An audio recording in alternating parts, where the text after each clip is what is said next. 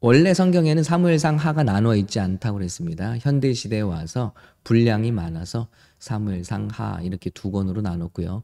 사무엘상은 사울에 관한 이야기 주로 다뤘고 사무엘 하는 다윗에 관한 이야기를 주로 다룬다. 이렇게 그냥 쉽게 생각하시면 될 것 같습니다. 둘 다 왕정 시대의 왕들이죠. 자, 어, 우리 사무엘 하 시작이 어떻게 들어가는지 한번 볼까요?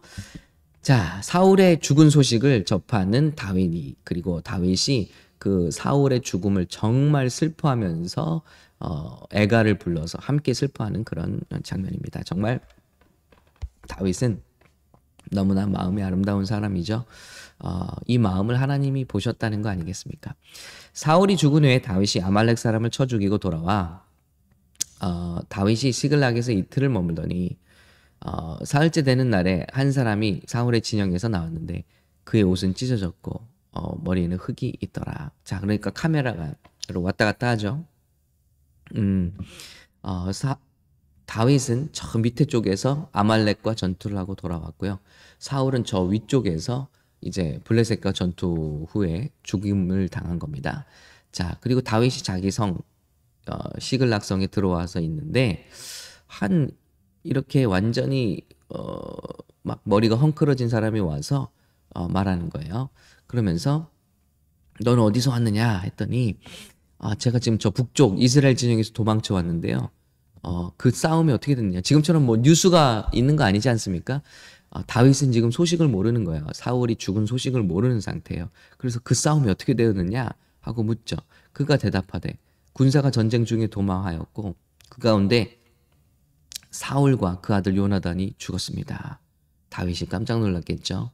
그가 너무나 사랑했던 요나단, 물론 자기를 쫓아다녔던 원수이지만 사울이 죽었다는 거예요.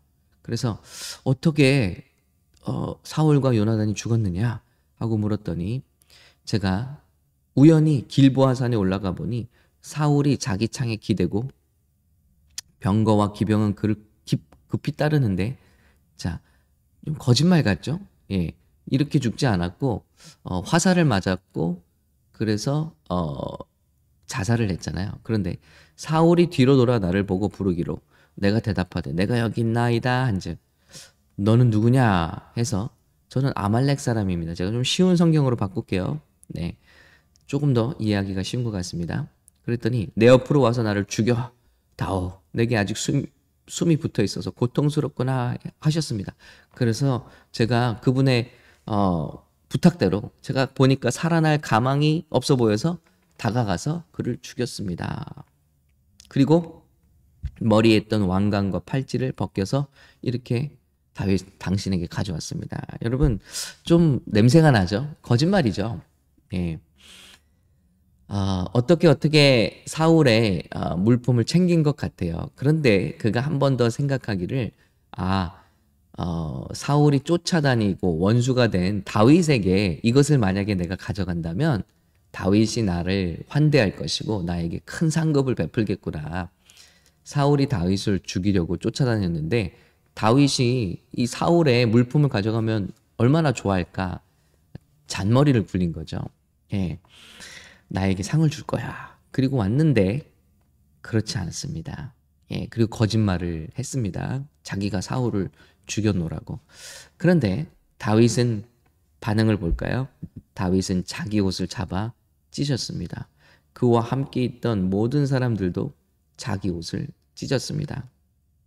그리고 아, 사울과 그 아들 요나단의 죽음으로 인해서 저녁 때까지 슬퍼하며 울며 금식했습니다. 예. 여러분 이것이 다윗의 반응이었어요. 그리고 어, 그 소식을 전한 아말렉 젊은이에게 묻습니다. 넌 어디 출신이냐? 그랬을 때 저는 외국 사람 아말렉의 아들입니다. 그때 뜻밖의 반응이죠.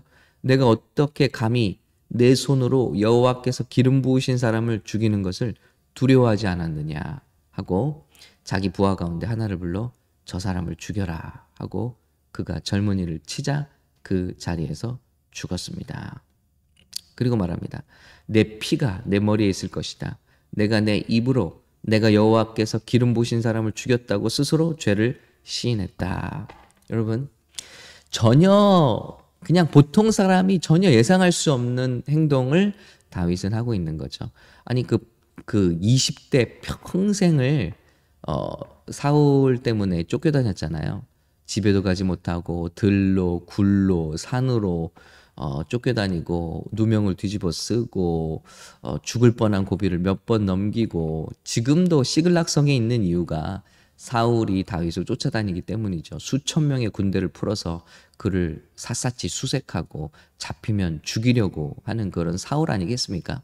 그런데 이 사울이 죽었다는 소식을 들었을 때, 물론 요나단이 죽었다는 소식은 충격적일 거예요. 그만큼 사랑했으니까. 그런데 사울이 죽었다는 소식 앞에서 다윗은 이렇게 정말 진심으로 슬퍼하고 애곡합니다. 그리고 금식하고 어, 그리고 사울을 죽였다고 거짓 증거하는 아말렉 청년을 오히려 어, 죽입니다. 어떻게 하나님께서 기름 부으신 사람을 죽이는 것을 네가 두려워하지 않았냐? 이것이 여러분 다윗의 마음인 거예요. 네, 이것이 우리가 배워야 할 마음인 것입니다. 개인적으로는 어, 자기를 괴롭힌 사람이지만 공적으로는 하나님이 세우신 왕, 이라는 것을 인정하는 것이죠. 이것은 어, 사울을 인정하는 것을 넘어서서 사울을 세우신 하나님을 인정하는 영적 질서에 어, 순종하고 또 하나님을 바라보는 귀한 다윗의 마음이 여기 있는 것입니다. 그리고 그 마음을 슬픈 마음을 노래합니다. 자, 그 시를 한번 어, 우리가 한번 볼까요? 이스라엘아 너희 지도자들이 내 산에서 죽임을 당했다. 용사들이 쓰러져 버렸구나. 이 일을 아무에게도 말하지 말고 블레셋의 딸들이 즐거워할지 모른다. 할례 받지 않은 사람들의 딸들이 기뻐할지 모른다. 자, 그러니까 어, 사울을 바라볼 때 사적으로 생각하는 것이 아니라 하나님의 나라로 생각하는 거예요. 하나님께서 세우신 종이 쓰러졌다면 그러면 원수들이 이방 나라들이 얼마나 즐거워할 것이냐. 그러므로 이 사실을 숨겨라. 어, 이, 사, 이 다윗의 마음을 알 수 있는 겁니다. 그 시를 보면 마음을 알 수 있는 거예요. 자, 길보아 산들아 이제 내게 이슬과 비를 내리지 않고 재물을 낼 밭도 없을 것이다. 그곳에 용사들의 방패가 버려져 있구나. 자, 여러분 실제로 길보아 산 근처가 지금도 황폐하게 남아 있다고 하네요. 이 다윗의 저주 이제 내게 이슬과 비를 내리지 않고 재물을 낼 밭도 없을 것이다. 지금도 길보아산 주변이 황폐하다고 합니다. 자, 믿음의 사람들의 말이 얼마나 중요한지. 자, 죽임을 당한 사람들의 피에서, 용사들의 기름에서, 요나단의 활은 결코 되돌아, 되돌아오지 않았고, 사울의 칼은 돌아오지 않았다. 그러면서 추억합니다. 사울과 요나단은 살아서, 살아서도 다정하더니, 죽어서도 헤어지지 않는구나. 같은 날 죽었구나. 그러면서 추억하죠. 그들은 독수리보다 빨랐고 사자보다 강했다. 이스라엘의 딸들아 사울을 위해서 울어라. 그는 너희를 자줏빛 좋은 옷으로 입혔고 너희 겉옷을 금장식으로 꾸며주지 않았느냐. 자, 첫 번째 사울의 용맹함에 대해서 노래했고요. 또 사울이 왕으로서 백성들에게 베풀었던 선에 대해서 그로 말미암아 백성이 누렸던 그 풍요함에 대해서 노래합니다. 두 용사들이 저 전장에서 쓰러졌구나. 요나단이 산 위에서 죽임당했구나. 내 형제 요나단이여 내가 그대를 두고 슬퍼하니 그대는 내게 진정한 친구였기, 친구였기 때문이요. 나를 향한 그대의 사랑은 여인의 사랑보다 더욱 큰 것이었어. 용사들이 쓰러졌구나. 전쟁의 무기들도 사라졌구나 하면서 원수 같이 쫓, 쫓아다녔던 사울의 죽음을 이렇게 애도합니다. 여러분 이 시를 지어서 어, 지금 이스라엘이 함께 부른다면 그들은 어떤 생각을 할까요?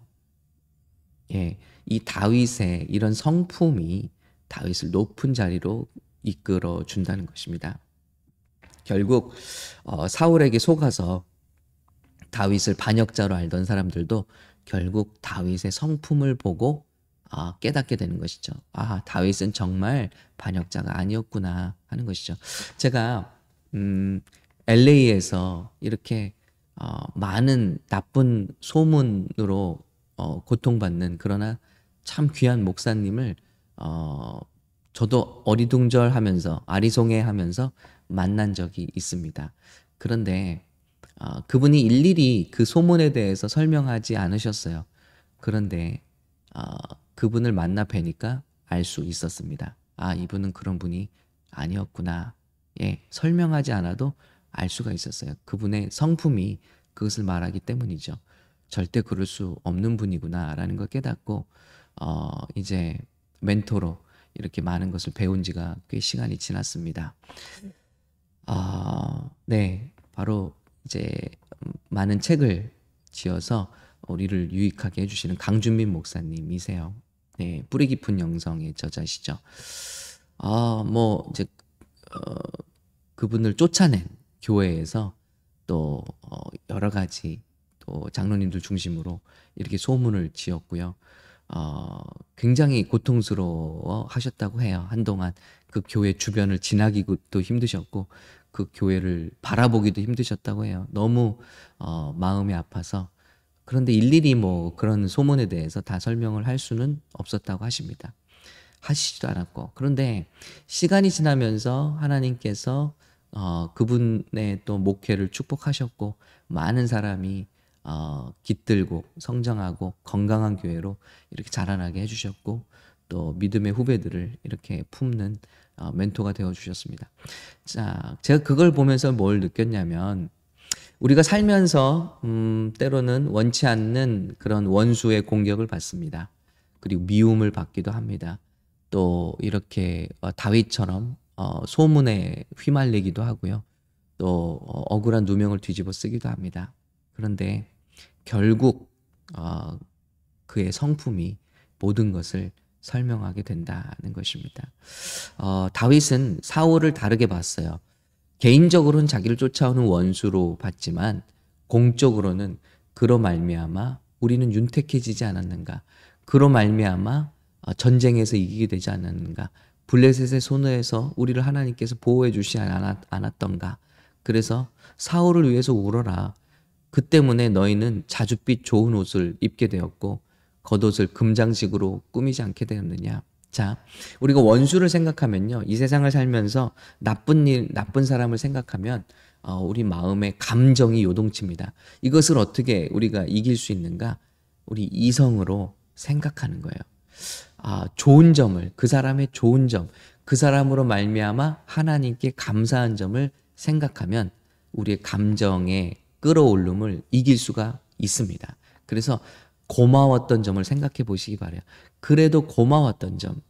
참, 어, 그 사람 때문에 내 마음이 많이 힘들었지만, 아니면 지금도 힘들 수도 있습니다. 그러나, 감사한 점, 그로 말미암아 고마운 점을 여러분의 머리가 생각하기 시작하면 그 머리를 따라서 감정이 움직이기 시작합니다. 여러분, 우리 감정이 공황과 많은 고통과 아픔을 겪잖아요. 그러면 이 감정을 따라서 우리의 어, 신경이 요동을 칩니다. 그래서 뭐 우리가 어쩔 수 없는 음, 자율신경이라고 그러죠. 그래 심장 박동이 쿵쿵쿵쿵 뛰기도 하고요. 그 사람만 생각하면 어떤 일을 생각하면 여러분 스트레스를 받으면요 몸이 망가지는 거예요. 왜냐하면 우리가 컨트롤할 수 없는 자율신경이 망가지기 때문에 그래요. 이 스트레스로 인해서 미움과 분노와 이 감정 때문에 몸이 망가지는 거예요. 우리가 어쩔 수 없는 신경들이에요. 이게 그래서 이름조차도 자율신경입니다. 자기들이 조절한다는 거예요. 자율, 자기들이 뛴다는 거예요. 그런데 여러분, 이러한 모든 것을 통치할 수 있는 게 있어요. 바로 생각입니다. 생각. 생각으로 우리의 감정을 컨트롤할 수 있어요. 그게 성경에 나오는 거예요. 무엇을 생각하든지 좋은 것을 생각하라는 거예요. 선한 것, 기릴 만한 것을 생각하라는 거예요. 그러면 감정은 미운데 예. 아유, 그런 거 있잖아요. 딱 쳐다보면 이런 말이 있어요. 아유, 저 어, 소도둑놈 같이 생겨 가지고 예, 이건 감정이에요. 1차적으로 사람을 보면서 사람이 느끼는 감정이에요. 근데 여기서 이성이라는 게 들어가면 어떻게 되냐면요. 어, 참 소를 잘 키워서 어, 잘 팔아서 성공할 대성할 사람 같이 생겨 가지고 예. 이렇게 감, 이, 이성이 들어가게 되면요. 저 소도둑놈 같이 생겨가지고, 그리고 감정으로 바라봤던 사람이 좋아 보이는 거예요. 예, 사랑스러워 보이는 거예요. 이게 참 놀라운 일입니다. 그래서 말을 바꿔야 됩니다. 그리고 생각을 바꿔야 됩니다. 하나님이 저와 여러분에게 너희는 서로 좋아하라 명령하시지 않았잖아요. 너희는 서로 사랑하라 말씀하셨습니다. 인간이 감정적으로 사랑에 빠지는 것은 1초도 안 되는 순간입니다. 그렇다고 하죠. 이성을 보고 감정에 좋은 감정에 빠지는 것. 그런데 저와 여러분이 사랑하라고 말씀하셨어요. 예수님이 하신 게 사랑입니다. 예수님을 향해 욕하는 사람들을 위해서 예수님이 죽으실 수 있으셨잖아요. 이거는 이성적이죠. 그리고 철저히 헌신적인 어, 그런 사랑인 거죠. 저와 여러분에게 너희는 서로 사랑하라 했습니다. 사랑이 안 될 때, 감정이 자꾸 먼저 갈 때 우리가 이길 수 있는 방법은요. 하나님께 그로 말미암아 감사하는 것입니다. 어, 다윗이 자기를 위해서 자기를 모함하고 미워했던 교회들을 위해서 편지할 때 뭐라고 쓰죠? 내가 너희를 인하여 하나님께 감사함은 너희로 말미암아 감사한다고 하는 게 이게 하나님의 사랑입니다. 예, 오늘 어, 다윗은 감정적으로는 자기를 쫓아오는 사울 그러나 이성적으로 생각할 때 그는 어, 참 위대한 하나님의 용사였다. 그리고 그런 말미암아 우리 이스라엘은 어, 이방인의 손에서부터 보호하심을 받을 수 있었다. 그리고 우리는 그로 말미암아 풍요로움을 느낀 건 사실이다. 공급받은 건 사실이다. 그리고 하나님이 그를 세우셨다. 이 모든 사실을 열거하면서 말을 바꾸고 시를 지었을 때, 예, 결국 이것은 다윗을 높이는 어, 성품이 되었다. 그래서 곧 이제 다음에는 다윗이 유대인의 왕이 됩니다. 드디어 이제 왕이 되고요. 온 이스라엘의 왕이 되는 일들이 어, 오는데요. 이런 시를 들으면서 사람들이 와 다윗은 정말 귀한 성품의 사람이구나. 라는 것을 감동하게 된 것이죠. 여러분, 사람들은요, 탁월한 것을 볼 때 감동합니다. 예를 들어, 운동을 잘하는 사람 보면은 감동해요. 올림픽에서 피겨 스케이트 선수들 보면 감동하잖아요. 그런데 그 피겨 스케이트 선수들이 한때 막 서로 경쟁하느라고 같은 한국 사람들끼리도 경쟁하고 밀쳐내고 넘어뜨리는 일, 일을 봤습니다. 그러자 사람들은 눈살을 찌푸렸습니다. 사람들은요, 탁월한 것을 볼 때 감동하지만 그 마음이 아름다운 것을 볼 때 더욱더 감동한다는 것입니다. 그래서 저와 여러분이 탁월한 사람이기보다는 마음이 따뜻한 말씀드렸죠. 왜 하나님이 다윗을 이토록 20대 내내 강하게 연단하시는가? 다윗은 탁월한 사람이에요. 그런데 탁월한 사람을 따뜻한 사람으로 만드시는 과정인 것입니다. 어, 연단이 없이는 우리는 아픔을 몰라요. 그래서 남의 아픔을 공감할 줄 모릅니다. 배고파? 그럼 라면 먹지. 이런 사람 되는 거예요. 그런데 함께 울고 함께 슬퍼하고 원수의 죽음도 이렇게 어, 슬퍼할 수 있는 애가를 지어서 금식하면서 슬퍼할 수 있는 이런 성품의 사람으로 하나님이 다윗을 만드셨습니다. 얼마나 멋집니까? 우리 저와 여러분 어, 이런 감정적인 사랑이 아니라 정말 생각으로 마음을 다스리고 어, 이런 참다운 사랑을 할 수 있는 우리 저와 여러분 되실 수 있기를 예수님의 이름으로 축복합니다.